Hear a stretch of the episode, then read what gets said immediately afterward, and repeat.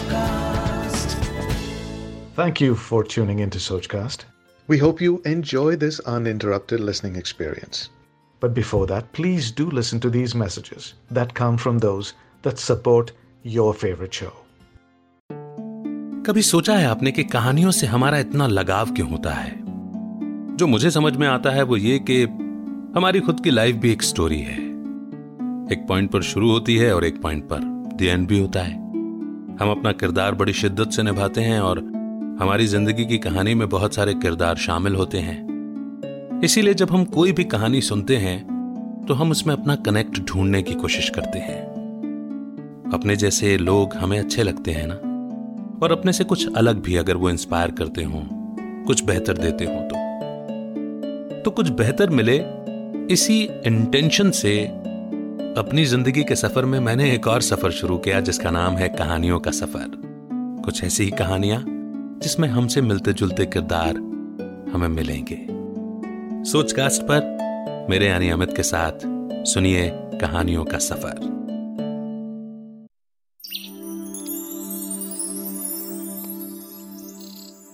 नमस्कार, मेरा नाम है अमित वाधवा। कहानियों को आवाज़ देता हूँ। को founder of podcast influencer club छोटी सी कहानी और बड़ी सीख में आज की कहानी एक गाँव की है जहाँ पर बब्बर सिंह नाम का एक किसान है। तो जैसा नाम तथा गुण, अपने आप को शेर समझने वाला, शक्तिशाली समझने वाला, और ये एहसास जो है वो बब्बर सिंह को अहंकारी बना देता है। इतना अहंकारी कि वो किसी की परवाह नहीं करता, ना किसी से बातचीत, ना दुआ सलाम, ना किसी के घर आना जाना, ना किसी से व्यवहार रखना।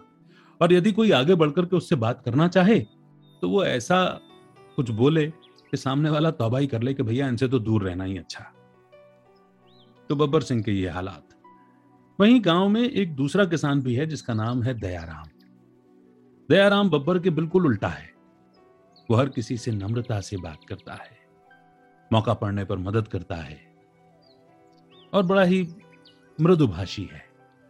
राइट? तो गाँव के जो बाकी के किसान हैं, वो दयाराम को कहते हैं कि, भाई, तू बब्बर सिंह से दूरी बनाए रखना, वो अच्छा आदमी नहीं है। तो दया सिंह, दयाराम कहता था कि, मुझसे उलझ करके तो देखे, मैं उसको मार ही डालूँगा। तो बाकी किसान हँसते थे कि, यार, इतना मृदुभाषी, है ना, ये किसी चींटी को ना मारे, बब्बर सिंह से तो क्या ही उलझेगा? तो ऐसा हँसी मज़ाक चलता रहता था। लेकिन ये बात जो है कि मुझसे उलझ करके तो देखे, मैं तो उसे मार ही डालूँगा, ये बात किसी ने बब्बर सिंह तक पहुँचा दी। अब बब्बर सिंह को जब ये बात पता चली तो बब्बर सिंह जो है वो दयाराम का दुश्मन बन गया। उसने एक बार सारे जानवर दयाराम के खेत में छोड़ दिए कि इसकी फ़सल बर्बाद हो जाए। दयाराम को खबर मिली।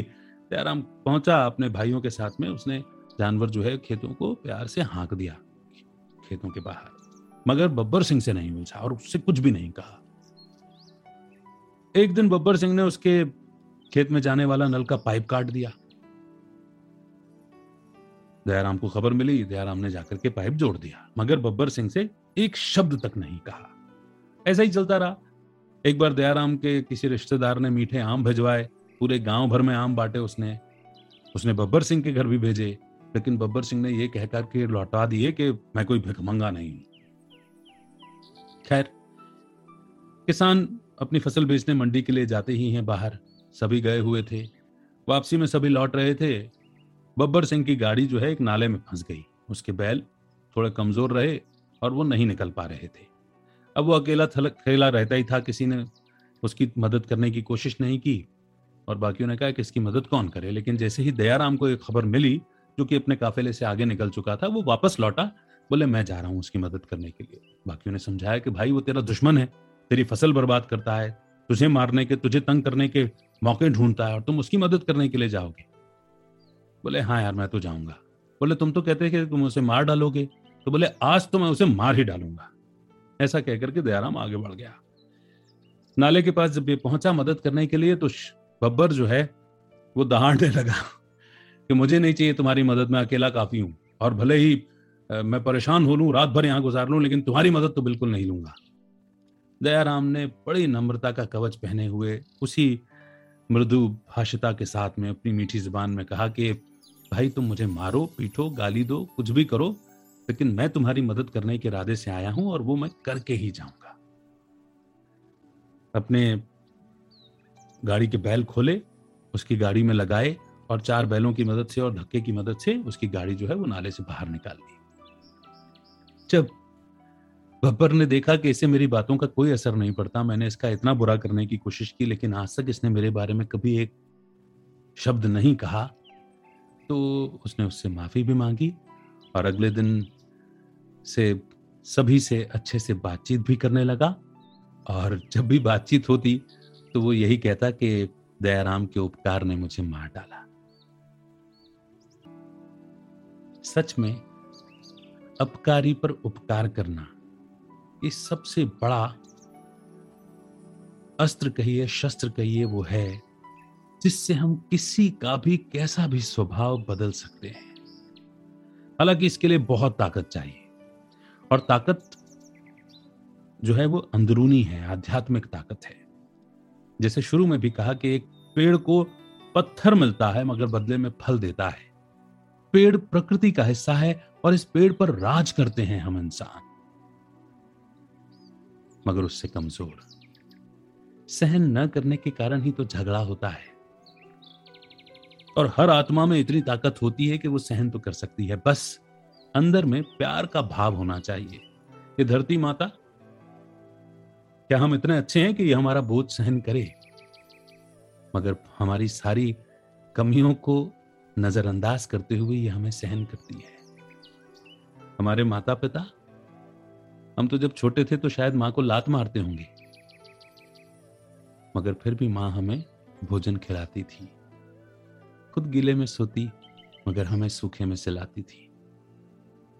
तो है तो सही हमारे अंदर वो गुण, वो वो शक्तियाँ, वो ताकतें, मगर हम उस स्वभाव को हद में रखे हुए हैं। एक या दो व्यक्ति तक रखे हुए हैं। जब हम इस हद की, हद को, इन सीमाओं को खत्म करके बेहद में आते हैं स्पिरिचुअलिटी के भाव में आते हैं, आध्यात्मिकता के भाव में आते हैं सबको अपनाने लग जाते हैं, सबको एक्सेप्ट करने लग जाते हैं। तो ये सहन शक्ति अंदर में है, ये साथ देने लग जाती है। आसान है या कठिन है, ये अपनी सोच पर निर्भर करता है, लेकिन हाँ एक बात बिल्कुल इसमें तय है कि इसमें निरंतर साधना की ज़रूरत है, अपने मन को साध करके रखना पड़ता है कि वो किसी को रिजेक्ट नहीं करे, परायपन के भाव से नहीं देखे। और दूसरी बात कि शक्तियों का जो स्रोत है, एक सर्व शक्तियों का सागर, उस एक से भी उसकी याद से भी शक्तियाँ लेनी पड़ती हैं। ध्यान बिना, योग बिना, पूजा पाठ प्रार्थना बिना, ये सब नहीं प्राप्त होता। पूजा पाठ प्रार्थना फिर भी बाहरी है। लेकिन योग और साधना और ध्यान ये अंदरूनी है। आजकल तो हम सब जागरूक हो गए हैं। हमने कैसा कैसा समय देखा हम सब जानते हैं। तो अब हम पर निर्भर करता है कि कैसा बनना है। तो यही थी आज की छोटी सी कहानी और इसकी बड़ी सीख कि नम्रता का कवच पहने रहें तो सबके दिलों को जीत सकते हैं और किसी को भी बदल सकते हैं। है ना? एक नई कहानी के साथ फिर होगी आपसे मुलाकात तब तक रखिए अपना बेहतर ख्याल अमित का नमस्कार जय हिंद जय भारत